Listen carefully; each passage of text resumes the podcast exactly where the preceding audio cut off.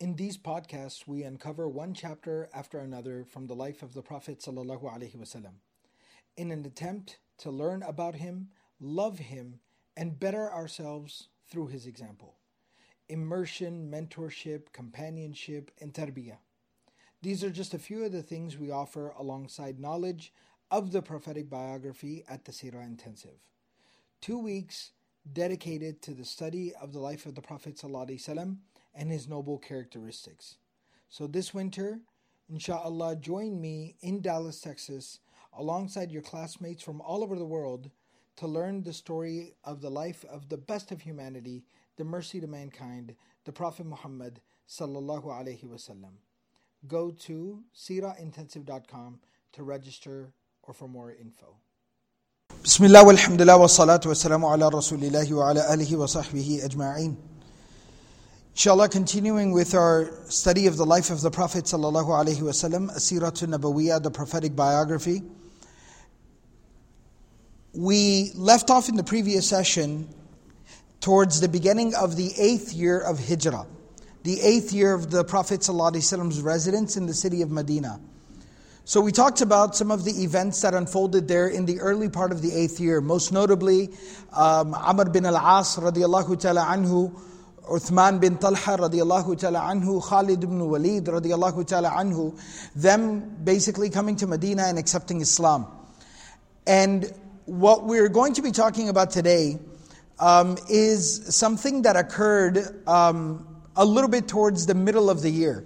Basically, Ibn Ishaq and many other scholars of the Sirah, they mentioned that in the month of Jumadul Ula, in the month of Jumadul Ula, so Muharram, Safar, the two months of Rabi'ah, and then Jumadul Ula in the fifth month of the eighth year of Hijrah, the Prophet ﷺ received news of the Roman, uh, the Roman Empire putting together, deploying an army of 100,000 soldiers.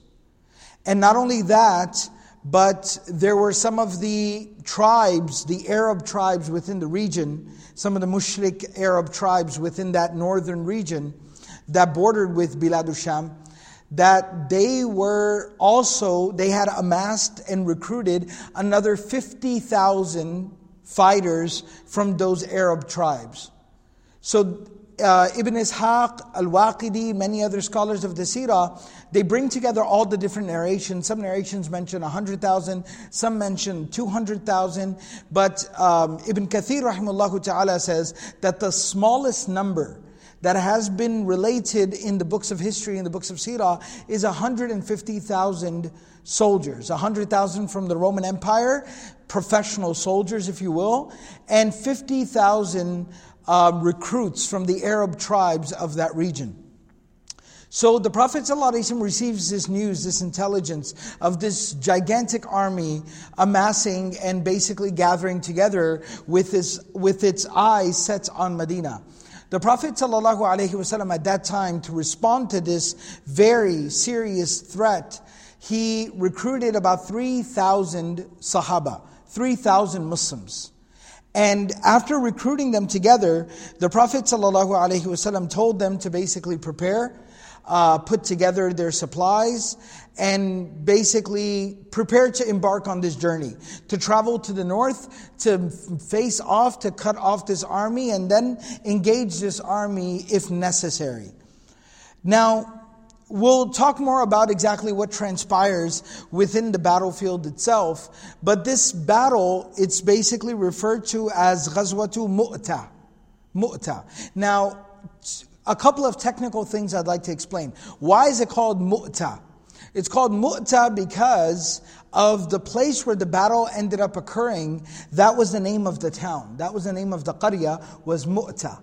That's where the battle actually occurred. Even though the Muslims, when they first arrived, they had encamped at another place and the Roman army had encamped at another place, but by the time they met in the battlefield, they faced off, that battle actually occurred at a place called Mu'ta. And that's why it's known as the Battle of Mu'ta. Secondly, the word, the, the, the title for this event from the life of the Prophet ﷺ is very popularly Ghazwa, Ghazwatu Mu'ta.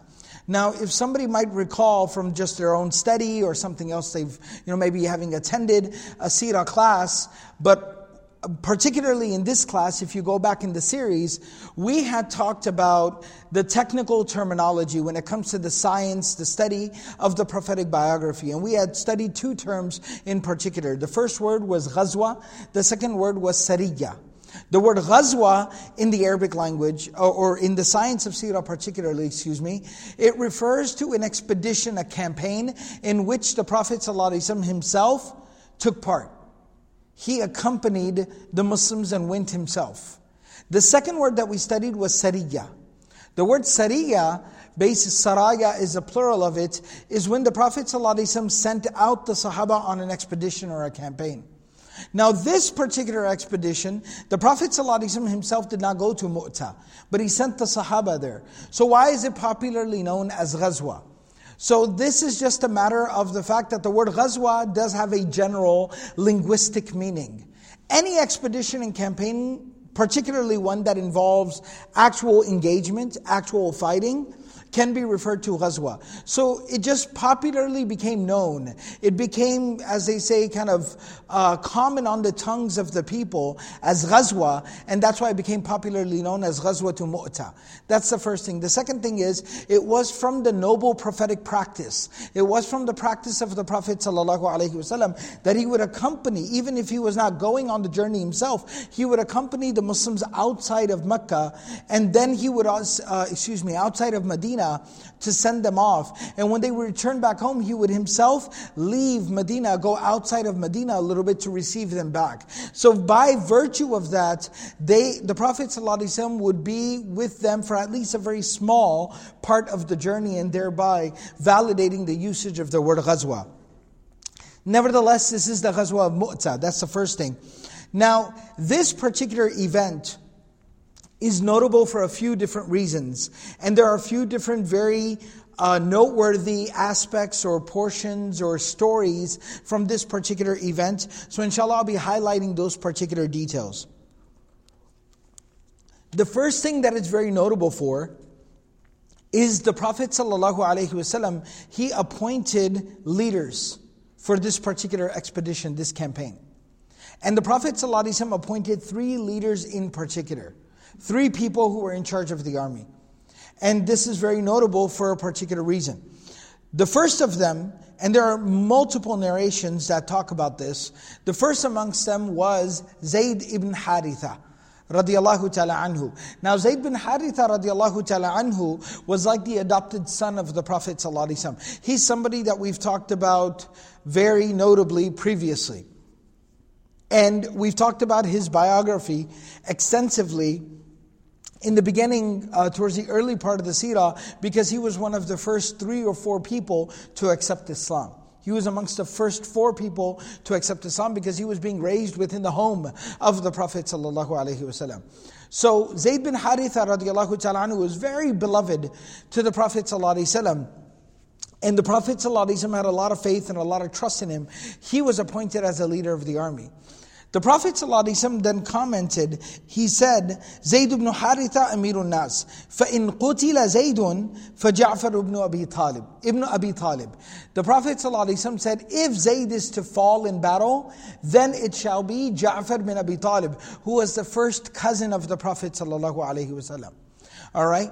And Ja'far bin Abi Talib, who uh, was the first cousin of the Prophet ﷺ and very extremely beloved to the Prophet ﷺ.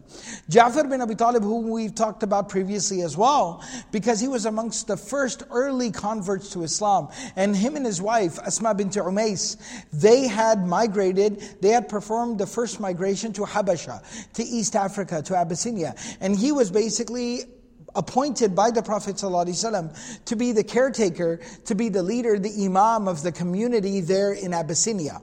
And he had a very close personal relationship with An-Najashi that we have highlighted before and we've talked about previously. So when he returned back, in fact, the Prophet ﷺ had such love for him that when he returned back, and at the time of Khaybar, the Prophet ﷺ said that, La adari, I do not know if I am more happy by the victory of Khaybar or by biqudumi Ja'far or by Ja'far returning back to us. And the Prophet ﷺ very famously commented in the Hadith of Bukhari about Ja'far bin Abi Talib, Ashbahta khalqi wa khuluqi. You most resemble me not only in my features, in my looks, but also in my character, in my conduct. And there's no greater compliment that can be given to anyone. That was Ja'far bin Abi Talib radiallahu ta'ala anhu, and the Prophet ﷺ had a lot of love for him. He was about 10 years senior to his younger brother, Ali bin Abi Talib radiallahu ta'ala anhu. So he was Ali's older brother, about 10 years his senior. So the Prophet ﷺ said, if Zayd is to fall, then it shall be Ja'far, who will lead the army. And then the Prophet ﷺ said, فَإِن قُتِلَ جَعْفَرْ فَعَبْدُ ibn Rawaha. If Ja'far falls, then it will be Abdullah bin Rawaha. Who is Abdullah bin Rawaha? We've also talked about him previously. He was one of the leaders of the Ansar. He was a Medinan Muslim, an Ansari Muslim from the tribe of Khazraj. He was amongst the early Medinans to accept Islam. He had attended the first Aqaba, the first uh, time where the Medina Muslims gave the oath of allegiance to the Prophet ﷺ. And he was appointed by the Prophet ﷺ, minan nuqaba, from amongst the 12 leaders of the community, the early community of Muslims in Medina. And he was somebody the Prophet ﷺ relied upon, trusted, very, very, uh, the Prophet ﷺ relied upon him frequently and had a lot of trust placed within him. In fact, Abdullah bin Rawaha radiallahu ta'ala anhu was a poet and he was also known as a warrior. He was a warrior poet a very gifted man, a very uh, trustworthy leader of his people, a man of great integrity. And he had attended, he had participated in the Battle of Badr, the Battle of Uhud, the Battle of the Trench, the Battle of Khaybar. In every single expedition, he had been by the side of the Prophet. So the Prophet ﷺ then says, فَإِن قُتِلَ جَعْفَرٌ فَعَبْدُلَّهُ bin Rawaha. If Ja'far falls, then it shall be Abdullah bin Rawaha who leads the army. Now, this is something that's a very notable part of this particular event that the Prophet ﷺ appointed these three people. And then the Prophet ﷺ said that, فَإِن قُتِلَ عَبْدُ اللَّهِ بِن رَوَاحَ If Abdullah bin Rawaha falls, فَلْيَرْتَضِ الْمُسْلِمُونَ بَيْنَهُمْ رَجُلًا فَلْيَجْعَلُوهُ عَلَيْهِمْ Then the Muslims should consult and assign somebody to lead them, and then that person will be their leader going forward for the rest of the battle.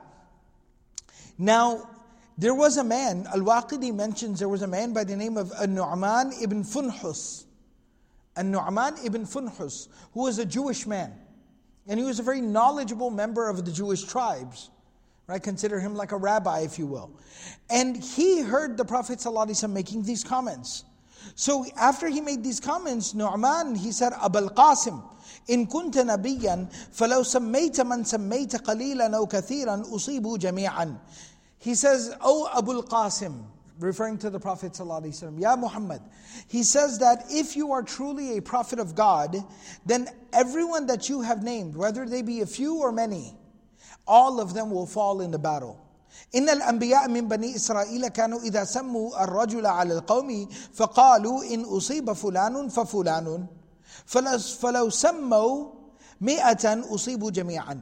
He said, in the, in the, amongst the prophets of Banu Israel, the prophets of the past, our prophets, he said that amongst them, if they would appoint a person uh, as in charge of an army, and if after that they would say, and if this person is to fall, then it will be so and so. And then even if they named a hundred people after that, even if they named a hundred people after that, they would all fall in the battle. This is noted about the prophesizing ability of the prophets and messengers of the past. So then, the same person, the Prophet ﷺ did not comment on this person's you know, commentary. The Prophet ﷺ did not say anything. So then this person goes to Zayd bin Haritha and he says, uh, "I'had, فَإِنَّكَ لَا تَرْجِعَ أَبَدًا He says, prepare, because you will not be coming back home. إِن كَانَ مُحَمَّدٌ نَبِيًّا if Muhammad is truly a prophet, you will not return back home. And Zayd bin Haritha says, What? He didn't freak out, he didn't fret, he didn't say, Oh my God, what are you saying? He said, Ashhadu annahu nabiyyun sadiqun barrun. I don't know about the first part of your commentary, but what I can tell you is I testify fully to the fact that Muhammad sallallahu alaihi wasallam is a nabi, he is a prophet, he is truthful, and he is righteous. What he says is true. There's no doubt about that. As for your commentary, I don't know. So that's the first thing that it's particularly known for. Now, after the Prophet ﷺ appointed the, these three leaders and basically told the army prepare and send them on their way, when people were, when this army was setting out and people were bidding them farewell, Abdullah bin Rawaha radiallahu ta'ala anhu, he started to cry. And somebody asked him, Ma yubkika ibn Rawaha? Why do you cry? And he says, Ama wallahi ma bi hubbu dunya wala sababatun bikum. He said, I don't cry because of my love of my material things, nor do I cry because I'm going to miss you people that much. All right? He says, ولكن سمعت رسول الله صلى الله عليه وسلم يقرأ آية من كتاب الله. I heard the messenger of God reciting a verse from the Quran, from the book of God, يذكر فيها النار, that talks about the fire of hell, in which Allah says, وَإِن مِّنكُمْ إِلَّا وَارِدُهَا That each and every single one of you will pass the fire of hell will cross over the fire of hell. Each and every single one of you. كَانَ عَلَى رَبِّكَ حَتْمًا مَقَضِيًّا This is a firm promise from God, from Allah, from your Lord, from your Master, from Allah, from your Rabb, that each and every single one of you will pass the fire of hell. And then he goes on to say, فَلَسْتُ أَدْرِي كَيْفَ لِي بِالصَّدْرِ بَعْدَ الْوُرُودِ I don't know what's going to happen to me when it comes time for that crossing, that passing that will I make it or not? Will I succumb to the fire of hell? Or will I be saved and salvaged and rescued? It's a companion of the Prophet ﷺ. A man who put his hand in the hands of the Prophet ﷺ and said, I give you my oath of allegiance. And the Prophet ﷺ accepted his oath of allegiance and said, I trust you to be a leader in my community. Such a man. This is a man about whom the Prophet ﷺ placed so much trust and he puts him in charge of an army. This is a person who used to go to the masjid of the Prophet ﷺ and tell people, Ijlis mina nu'minu sa'atan. Let us sit for a few moments and refresh our faith and our iman, talk about God. Remember Allah subhanahu wa ta'ala. Like this is such a person. But look at the awareness, the cognizance, the spirituality, the reality where he says that Allah is saying in the Quran, وَإِمِّنْكُمْ إِلَّا وَارِدُهَا Each and every single one of you have to cross hell. I don't know if I'll make it or not. I'll make it across or not. You know, think about it in worldly terms. How if somebody says, you know what, I'm set, I got it made, my future's set, I'm financially secure, I'm independent, I don't have nothing to worry about, we say, whoa, whoa that's not a healthy attitude. You should be vigilant. You never know when the market could turn. We call such a person very aware, very cognizant, very intelligent. But we're so heedless, so asleep, so numb spiritually when it comes to the hereafter that such a thought would never even cross our mind. And he says that I'm really worried about my fate. And so the narration basically goes on to talk about the fact that the army departs. Thursday evening, Thursday afternoon, the Prophet ﷺ sent them out. They depart. And they get, you know, the, the Prophet ﷺ would do this, kind of send them out a little bit later, sometimes in the day even, so that they could just go ahead and just leave, just depart. Even if by the time they got together it was afternoon time, where it makes sense they can't travel a lot at night, especially an army that's large. So instead of just staying one more extra night, he would just send them, go ahead and just depart. Just so that nobody would then second guess themselves, nobody would doubt, nobody would get pulled back, just depart. And they would go a little bit outside of Medina if that's what they could do. The Prophet would accompany them out. And they would encamp outside of Medina, a little ways outside of Medina, but that was good enough. And then the next morning, they could get an early start on the day. So that's exactly what happens. Now it's Thursday. Abdullah bin Rawaha radiallahu ta'ala anhu, he had a very fast horse. He was known as having maybe the fastest horse in Medina. So what happened was he decided not to leave Thursday evening. He said, Let me stay. Not to spend another extra nights, you know, at home or whatever the case may be. The idea there was that tomorrow's the day of Friday, Jumu'ah. I will pray Jumu'ah with the Prophet. I will listen to his beautiful voice and his timeless advice. I will attend a khutbah given by the Prophet ﷺ. One last time. I will pray Jumu'ah, Friday, behind him one last time. I will see his beautiful face one last time. And then my horse is so fast, plus when an army of 3,000 people is traveling, they travel slower. My horse is so fast, I'll catch up with them. I'll spend Friday night with them. I'll catch up easily. So he says, the Prophet ﷺ saw him. On the day of Friday, he saw him during the Jumu'ah prayer. فَجَمَّعَ مَعَ النَّبِي صلى الله عليه وسلم فرآه. He prayed Jumu'ah with the Prophet ﷺ and the Prophet ﷺ saw him. فَقَالَ مَا خَلَّفَكَ why, why, why did you stay back? Why, ما, ما منعك أن تغدو مع أصحابك? What, what prevented you from leaving with your, with your companions? So he says, أردت أن أصلي معك الجمعة ثم ألحقهم Right? I wanted to pray one last Jumu'ah with you and then I'll join up with them easily. أجمع معك.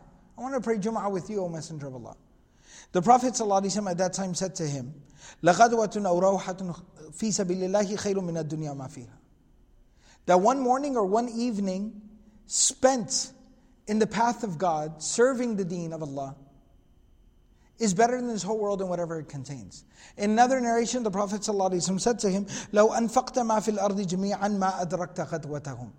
That if you spent all the wealth in this earth in charity, you would not attain the reward and the virtue that your companions attained by spending half a day more in the path of Allah than, you did.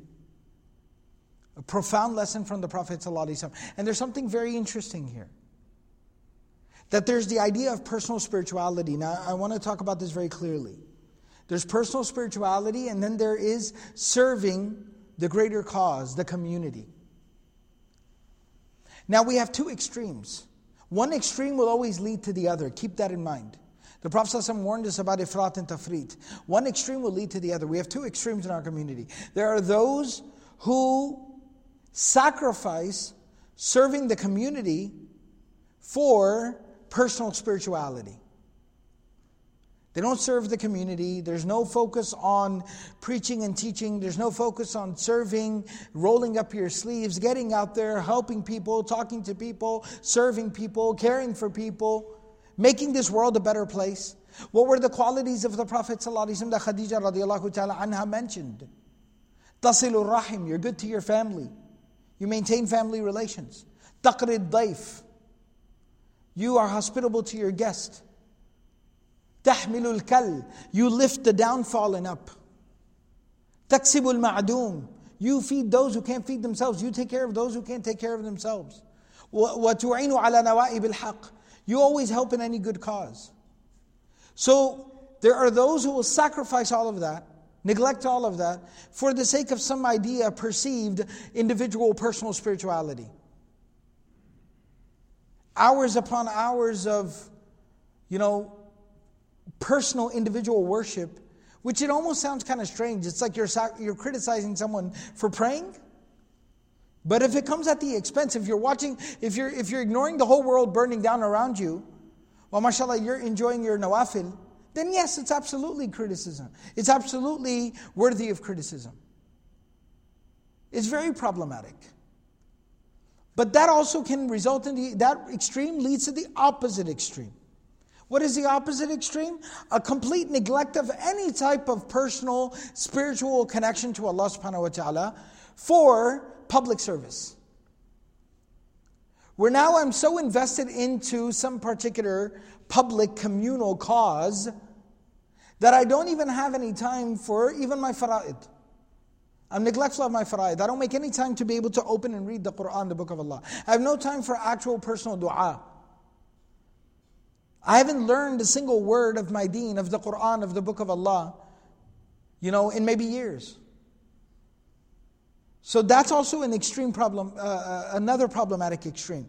And the balance, as always, ummatan wasata, right? The balance, what's, what, what we need is what's in the middle, where there is a fixed regimen of personal spirituality, but there is still a very, a constant, alertness, awareness of our communal responsibilities and obligations in serving of the community, serving of humanity.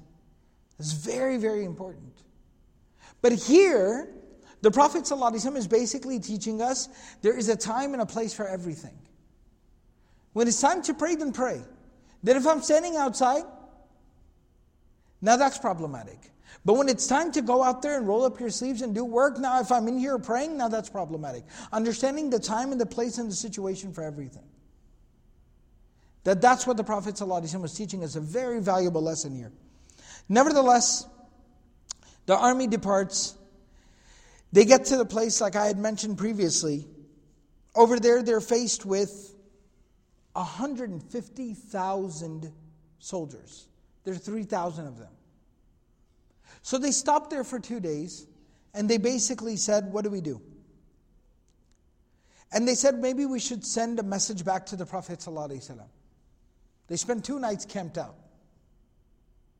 Maybe we should send a word back to the Prophet ﷺ, that these are the circumstances we're facing. And maybe he can send reinforcements for us. Or maybe he'll tell us to go forward. Maybe he'll tell us to come back. Let's just further more consult with him. Abdullah bin Rawaha radiallahu ta'ala anhu, at that point in time, not that there was any problem with consulting the Prophet but what was also understood was this was more of kind of like second guessing oneself. The Prophet had already talked about it very, very clearly, what he expected of the Sahaba radiallahu anhum. So at this particular time, Abdullah bin Rawaha radiallahu ta'ala anhu, he motivates the people. And he say, Ya qawm, O my people, Wallahi inna allati takrahuna lallati kharajtum tatlubun.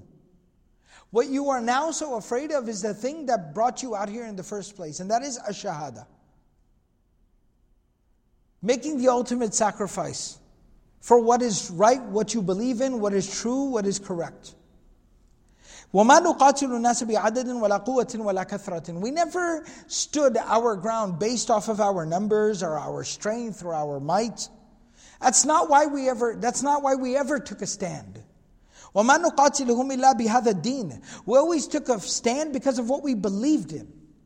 الَّذِي أَكْرَمَنَ اللَّهُ بِهِ That God honored us with the truth, with what is right, with fairness, with justice, with integrity, with honor, with dignity. That's why we always stood for what we stood. فَانْطَلِقُوا فَإِنَّمَا هِيَ إِحْدَى الْحُسْنَيَيْنِ So let's go now.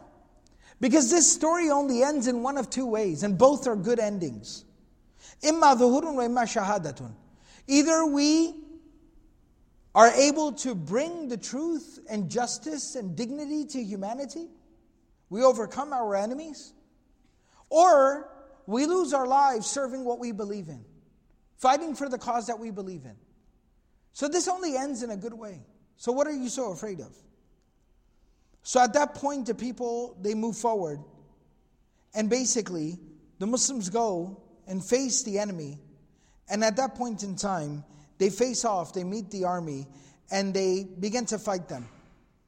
Now, as the fight here begins, something very interesting happens. Uh, one other thing I wanted to mention Abu Huraira radiallahu ta'ala anhu, he was there. He accompanied them on this particular journey.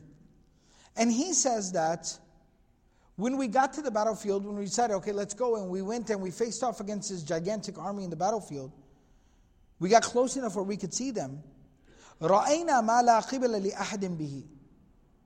We saw, you know what we couldn't believe.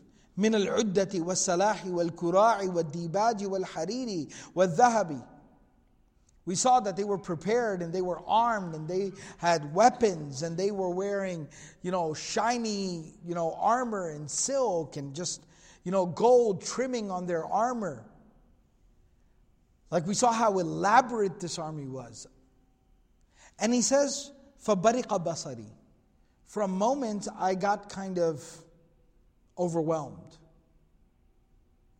Like we would say, our expression for بَرِقَ بَصَرِي our expression is that my jaw was kind of like, my mouth was open. My jaw like fell on the ground, like, really? I had that look on my face. And he says that Thabit bin Arqam, Thabit ibn Arqam, radiallahu ta'ala anhu, who was a senior companion, Abu Hurairah radiallahu ta'ala anhu had just accepted Islam not too long ago. But a senior companion, Thabit bin Arqam, who had been Muslim for a very long time, from the early days. He saw the look on my face, he saw my mouth kind of open. So he said, Ya Aba Huraira, كأنك ترى جموعا كثيرة. He says, kind of close your mouth, Abu Huraira.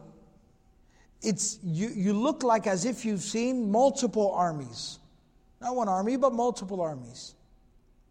قلت نعم. Oh, that's exactly what I'm looking at. Have you looked? Have you seen? He says, ثابت then says to Abu Huraira, إنك لم تشهد معنا بدرا. You didn't attend Badr with us. You did not attend Badr with us.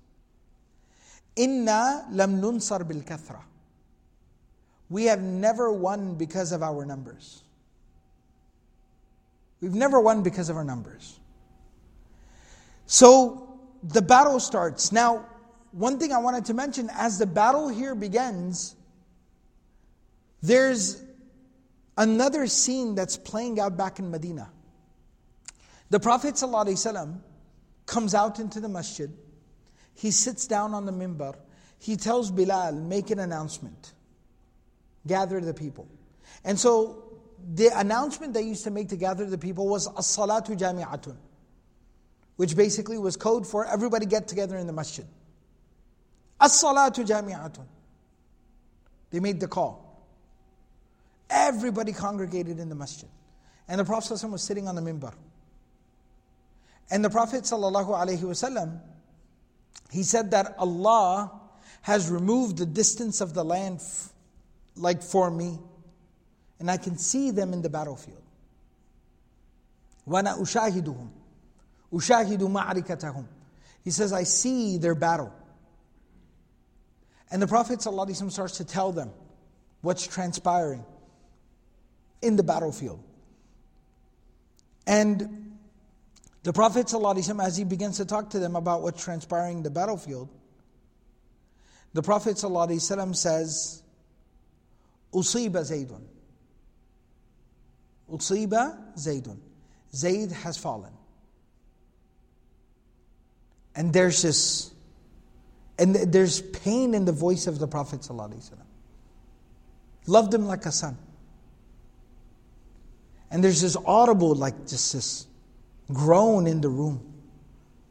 They lost one of their older brothers. And then the Prophet ﷺ says, فَحَمَلَ جَعْفَرٌ اللِّوَاءَ Ja'far has picked up the flag. And Ja'far bin Abi Talib radiallahu ta'ala anhu continued fighting valiantly. And the narration specifically mentions that Ja'far radiallahu ta'ala finally got into a spot in the battlefield where he got surrounded by the enemy. And they came in at him. And they basically severed his right hand. They cut off his right hand. And Ja'far radiallahu ta'ala took the flag in his left hand. And then somebody came and cut off his left hand, and he had the stubs of his arms that remained. He grabbed the flag and held it to his chest, and then they all collapsed in on him until he finally fell. After the battle, Abdullah bin Umar radiallahu ta'ala anhuma was also at the battle. He says that I counted the wounds, and I counted more than 50 wounds on Ja'far's body. And this is the Prophet when he relayed that Usiba Ja'far. Ja'far has fallen. The Sahaba say that the voice of the Prophet quivered. This was his brother, his cousin. And the Prophet ﷺ felt the pain. And again, there was just this audible, just groan in the room.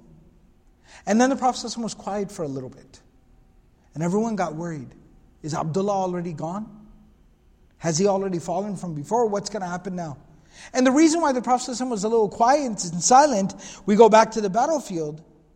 What happened was that Abdullah bin Rawaha, radiallahu ta'ala anhu, he's, he heard somebody calling his name. He was in the battlefield, but he heard somebody calling his name. Abdullah, where are you? We need you. Ja'far has fallen. And Abdullah bin Rawaha radiallahu ta'ala he was going to grab the flag, the banner, to lead the army. He had a moment's hesitation, just a little moment's hesitation. And he caught himself and he said, Whoa, what's this? Why are you hesitating. He kind of spoke to himself in some couplets. They're related.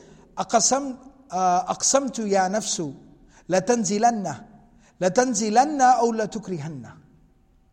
He said to himself, You will go, or you will regret not going. إن أجلم الناس وشدوا الرنة ما لي أراك تكرهين الجنة.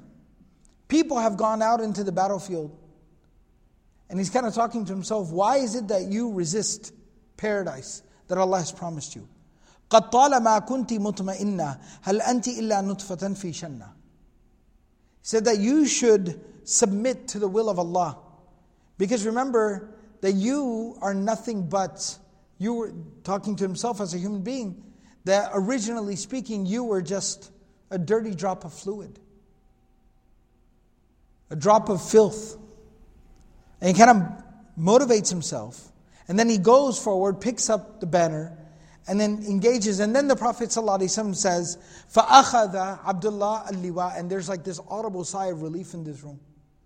And Abdullah bin Rawaha radiallahu ta'ala anhu, he continues on fighting until he finally falls as well. And the Prophet, uh, and it also mentions, excuse me, that as he's going into the battlefield, after he's talking to himself, his cousin, Abdullah bin Rawaha's cousin, who's there in the battlefield, comes up to him and he says, Cousin, cousin, you haven't eaten something. They're calling on you. You're going to have to go and lead. You haven't eaten anything. And so, here, eat something before you go out into the battlefield. Just it'll give you the strength to fight, to do what you got to do. So he says that he takes the, the, the, the, piece of meat, there's a bone with meat on it. He takes it and he starts to eat it, and then he kind of thinks to himself that what's going on out there, and you're sitting here eating, worried about your belly. And then he just tosses it aside and he runs into the battlefield, and he also finally falls and makes the ultimate sacrifice. Now the Prophet ﷺ says, Usiba Abdullah. He has also fallen. And again, the Prophet ﷺ becomes quiet. And what's happening back in the battlefield is that after Abdullah bin Rawaha falls, Thabit bin Arqam, since he's a senior companion, he picks up the banner and he says, Okay, now who's going to lead us? So some, some of the people around there say, You, you go ahead. And he says, La, la ma, ma ana bifa'il. It's not my, no, no, no. I'm not the person meant to lead. It's not me. So people, they start talking. Khalid bin Walid radiallahu ta'ala anhu, we talked about his Islam in the previous session. He was a very new convert to Islam. He had gone with the army. He's there, keeping a very low profile, being very quiet, very humble, in spite of being a military mastermind.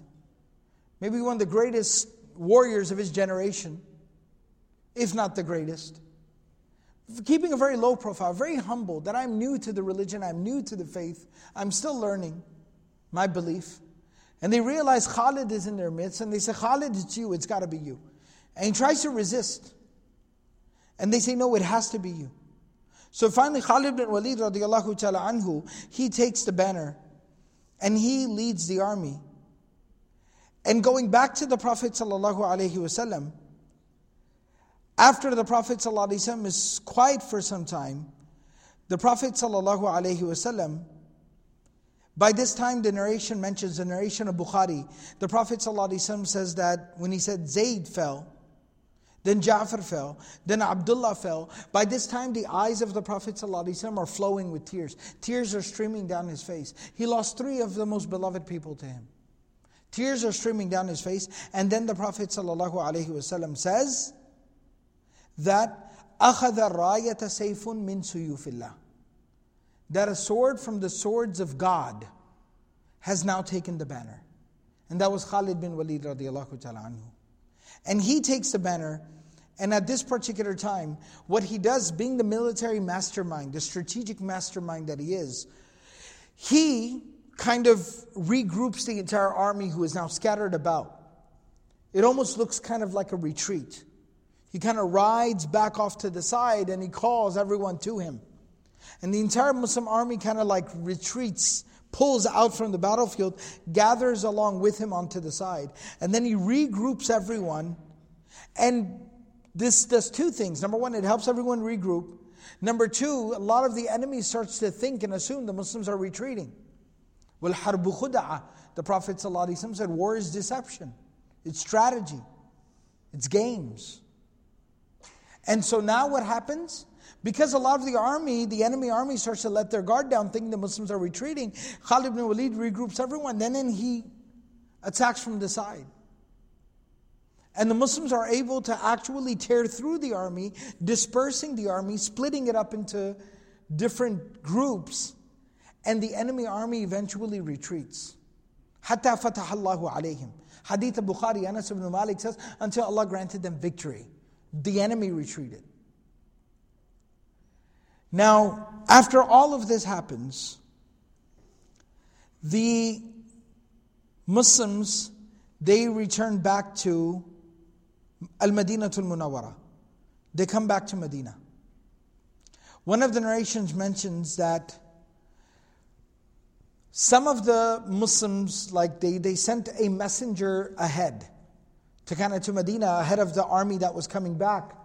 They sent a messenger ahead to kind of give the news that they were coming back. Now, the Muslims in Medina had witnessed this miracle of the Prophet, relaying to them everything as it occurred, as it happened. When this messenger arrives back, he arrives back to people asking him questions about what had happened in the battlefield. He said, Wait a second, how do you know what happened in the battlefield? He says, Well, the Prophet told us. He said, That's, that's remarkable. And the Prophet, he comes to the Prophet and the Prophet says that he says, Before I give you the news of what happened, they said, You already informed them of what happened. The Prophet said, Let me tell you. And the Prophet tells them step by step what happens. And he confirms everything as the Prophet is narrating it. And the Prophet said, Allah subhanahu wa ta'ala allowed me to see what was unfolding in the battlefield. But now that the army returns back, I, I forgot to mention this as well apologize. But Khalid bin Walid, you know what we talked about, Allah granted them the victory. In the hadith of Bukhari, Khalid bin Walid radiallahu ta'ala anhu, he says, لَقَدْ إِنْقَطَعَتْ فِي يَدِي يَوْمَ مُؤْتَسْ تِسْعَةُ أَسْيَافٍ He said, on the day of Mu'ta, I broke nine swords. I broke nine swords. What that means is, he fought so hard that he broke nine swords fighting on the day of Mu'tah. That was Khalid bin Walid. Nevertheless, after Allah granted them that victory, they returned back. The Prophet ﷺ, he goes outside of the city of Medina to welcome them back. And as the Prophet ﷺ goes outside to welcome them into the city of Medina,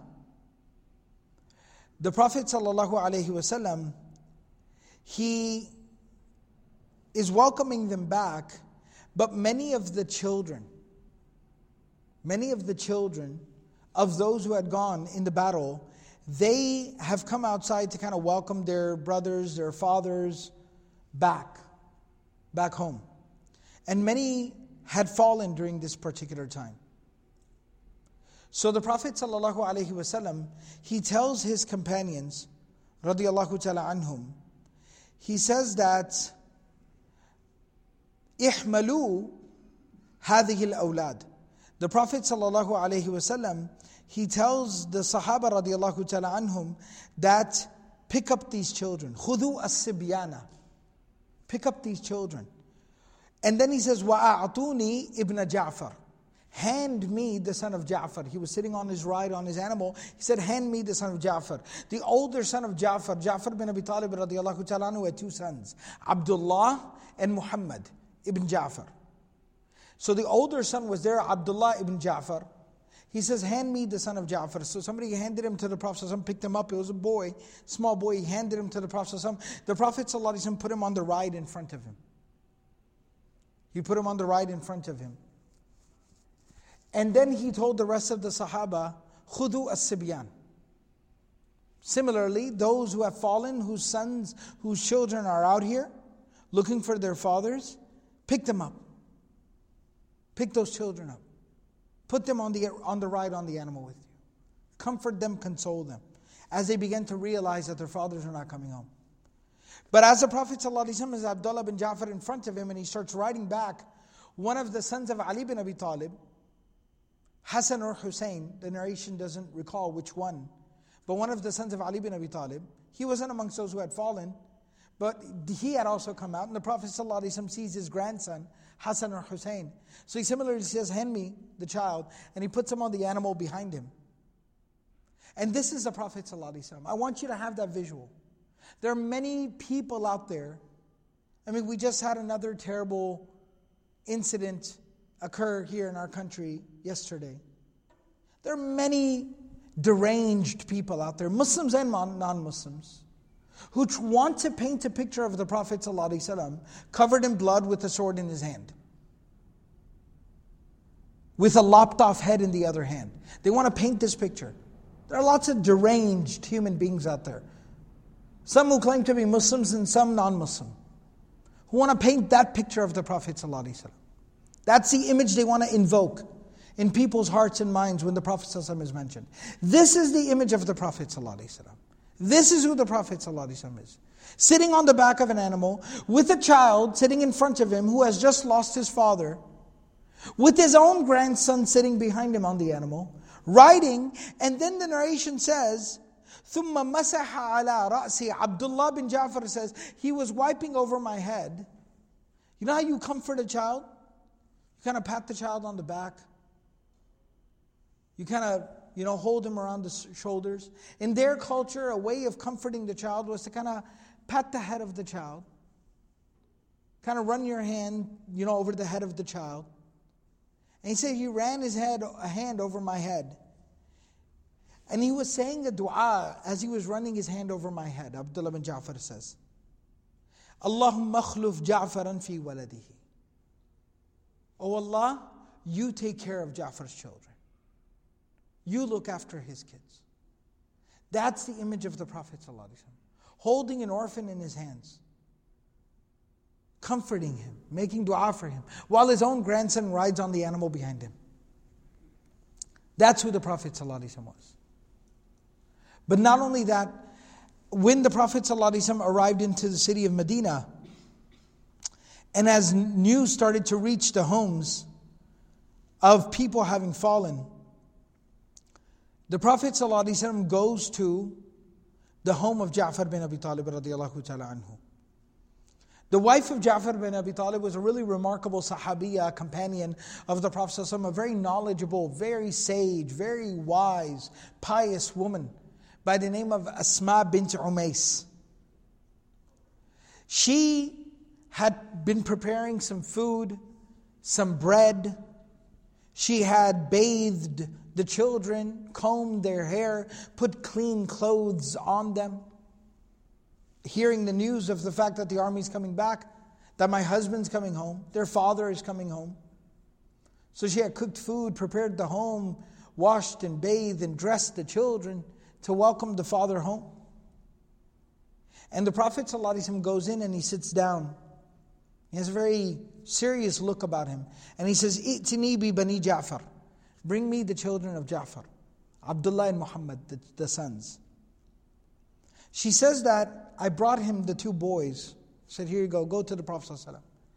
And he says he took them both in his lap and kind of put their put his, you know, head, you know, kind of on their heads.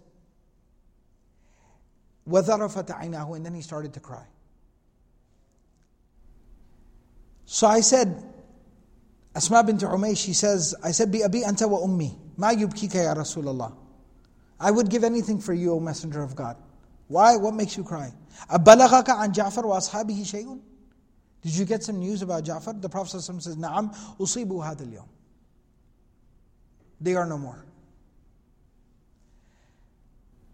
So she says, فَقُمْتُ أَصِيحُ I stood up and I started to cry screamed. And the women gathered around me. And the Prophet ﷺ, he, the narration mentions that the Prophet ﷺ came out from the home and he told other people that were gathered around there, لا تغفلوا عن آل جعفر. Do not forget to look after them. Particularly, he said, أن تصنعوا لهم طعاما. he taught us some real practical etiquette. He said, For the next few days, I need you to prepare food and send food to the house. They'll forget to eat. Come here, bring food here and feed them. فَإِنَّهُمْ قَدْ شُغِلُوا بِأَمْرِ صَاحِبِهِمْ Because they're dealing with the loss of their family member. The narration also, some of the books of the Sirah and Hadith, they also mention that that wasn't only it. But the Prophet ﷺ, after a few days, so one other narration mentions, Aisha radiallahu ta'ala anha mentions that it was a, a day or two later, and she says, this is a hadith of Bukhari, the Prophet ﷺ was really, really struck hard by the loss of Ja'far. Like it really hit him. Like he was uh, like very visibly grieving. I could see it on his face. He had tears in his eyes constantly. He was really affected by this. And there's something very remarkable that I want to mention here the humanity of the Prophet is very important. It allows us to be able to relate to him, to find guidance in our experiences within him. So she says he was really grief stricken by this loss. And someone came to the Prophet. The Prophet had taught some etiquette. It's from the authentic sunnah of the Prophet. He had taught, he taught us as an ummah not to make very overt displays of mourning. Yes, mourn as is natural. Cry and remember the person and deal with your grief. Lean on your loved ones. But not to make overt displays of mourning where people will scream and shout and cry and rip clothes and pull their hair. And this was a habit of the Jahiliyyah. Right? This was something they used to do in the times of ignorance. And the Prophet said, Do not do this. It's wrong, it's not good. And so somebody came to the Prophet and said that there's some folks around the home of Ja'far that are acting this way.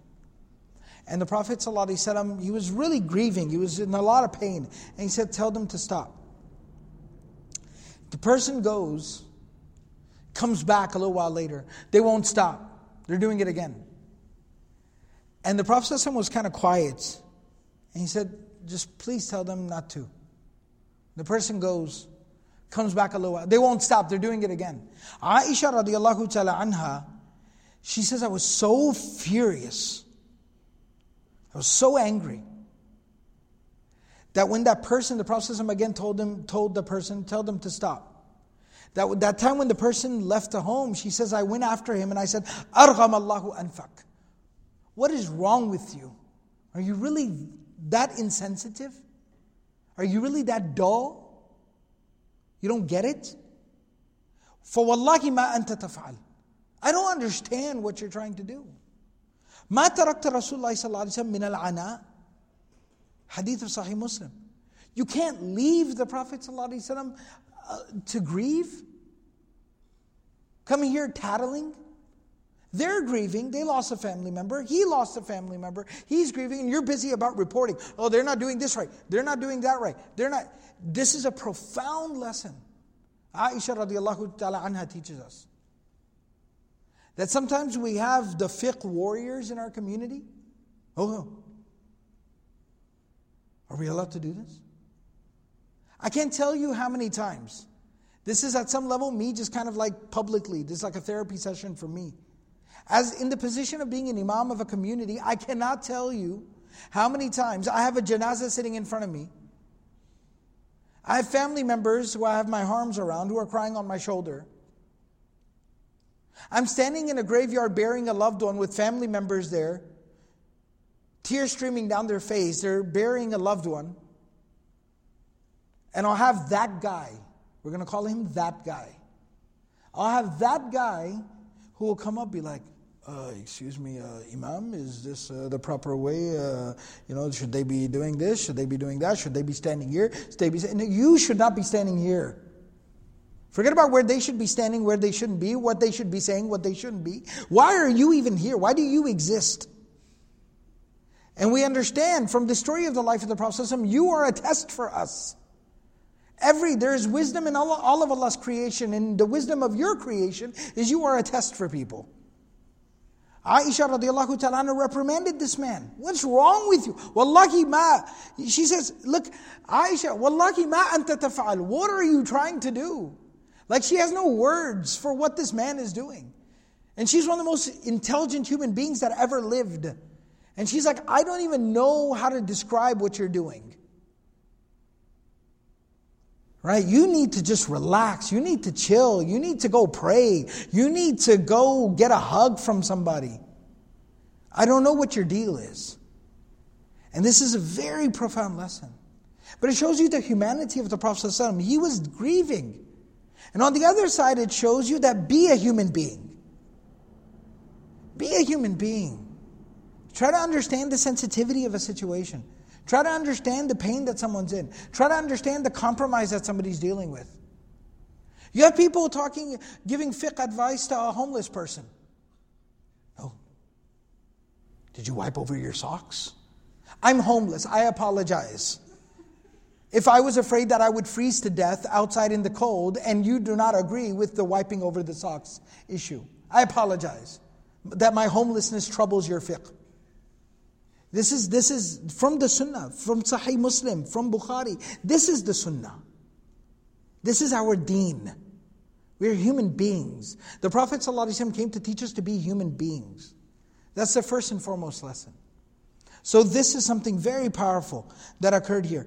But I'll, I'll, I'll wrap this up and conclude this with the Prophet ﷺ. One of the most beautiful things about the Prophet ﷺ's character, or I mean, everything about his character was beautiful and remarkable and miraculous, but one of the things that really resonates with me is the Prophet ﷺ's ability to be able to put his own pain aside and empathize with someone else and comfort someone else and console someone else. The ultimate act of self sacrifice and selflessness. It's unbelievable. It just astounds me every single time. I was sitting there earlier today reading it and just stunned in silence, just staring at it for an hour. Even though it was the third time I was reading it in the last three days, but I just read it and was stunned all over again. In spite of dealing with Zayd's loss, with Ja'far's loss, with Abdullah's loss, grieving himself, the Prophet ﷺ, a few days later, he goes to Ja'far's home. And he talks to his widow, Asma radiallahu ta'ala anha, Asma bint Umais. And he tells her, لا تبكوا على أخي بعد اليوم. I miss my brother too. I miss him too. But no more shouting and crying and screaming. No more of this noise, the commotion. Try to kind of tone it down. You got, you know, try not to make such a display out of it. I, I miss him too. I'm hurting too. But no more of this. He says, Udu'u li ibnay akhi. He says, bring me my nephews. Bring me Abdullah and Muhammad. She brings the boys. And Abdullah, who narrates the story, he says, Faji'a binaka annana afrukh. He says, She brought us and we looked like, it's, it's, it's an example he gives, we looked like chicks. You know, like baby chickens? Chicks? The reason why he describes it like that is that, you know, the chicks, the way their hair looks, it's kind of like shooting out in all directions. He said we look like that, meaning what? He's saying that we needed a haircut. Our dad used to cut our hair, but he was no more. And we needed haircuts. So, you know, kids, especially when their hair gets long, you get them ready in the morning, you clean them up, you make their hair. What happens 45 minutes later? They look like they came out of the dryer again, right? Especially boys, right? So, so he says that our hair was all over the place. Prophet sat down with us and he said, um, al-halaq. Bring me, bring me something to cut their hair with. The Prophet ﷺ, Sayyidul awwalina wal akhirin. Sayyidu wuldi Adam yawm al-qiyamah. Sayyidul Mursaleen, Imamul Anbiya, Habibu Rabbil Alameen. Two boys who just lost their father. He says, Bring me something to cut their hair with. فَحَلَقَ رُؤُسَنَا And he gave us a haircut himself. And then he said, أما محمد فشبيه عمنا أبي طالب. He said, look at, after he gave him a haircut and they were cleaned up, you know, you give the kid a haircut, you say, wow, look at you, mashallah. You know? So he says, oh, look at Muhammad, the younger one. Oh, look at Muhammad. He looks like my uncle, Abu Talib. He looks like his grandfather, Abu Talib. Ma- mashallah. Wow. And then he says, وَأَمَّا عَبْدُ اللَّهِ فَشَبِيهُ خَلْقِي وَخُلُقِي And he says, look at Abdullah. Look like me, huh? Nephew, uncle, huh? You see it? That's the Prophet. Think about what that must have done to that mother's heart. The calmness and the coolness it must have brought to her heart. And then the Prophet ﷺ made dua. And he says, Allahumma akhluf Ja'faran fi ahli. Oh Allah, you take care of Ja'far's family. وَبَارِكْ لِعَبْدِ fi safqati yaminihi. And put barakah in Abdullah. Allow him to become the man of his household and take care of his family. And the Prophet ﷺ, he, he made this dua three times. And the mother, Asma bint Umays, she still looked kind of sad. So the Prophet ﷺ, he understood why she was sad, and he says to her, alayhim? You fear that they'll go hungry? You fear that they'll go hungry? وَأَنَا وَلِيُّهُمْ فِي الدُّنْيَا وَالْآخِرَةِ When I will look after them not only in this dunya but in the akhirah. Sister, you got nothing to worry about. I got them. This is the Prophet ﷺ. The Prophet ﷺ consoled her. She said that, do not cry over your husband. Allah showed me that Allah subhanahu wa ta'ala, they cut off his arms. Allah gave him two wings and he flies with the angels in paradise. This was the Prophet ﷺ. And what was that community like? The Quran says that after a woman has lost her husband, the husband dies, a woman is widowed, there is a waiting period, the iddah, for four months and ten days. When the four months and ten days completed, Abu Bakr as Siddiq, radiallahu ta'ala anhu, proposed to Asma bint Umays and took her as a wife and adopted her sons and cared for them and raised them.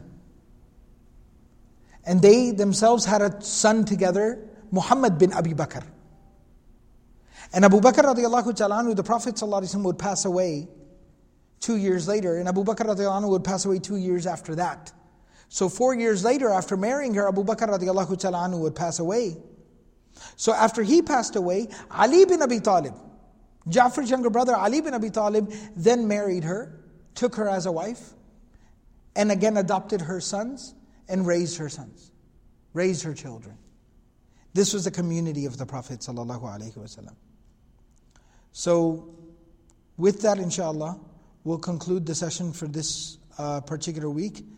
And inshallah, um, when we come back, then we'll continue on forward, uh, studying the life of the Prophet. ﷺ.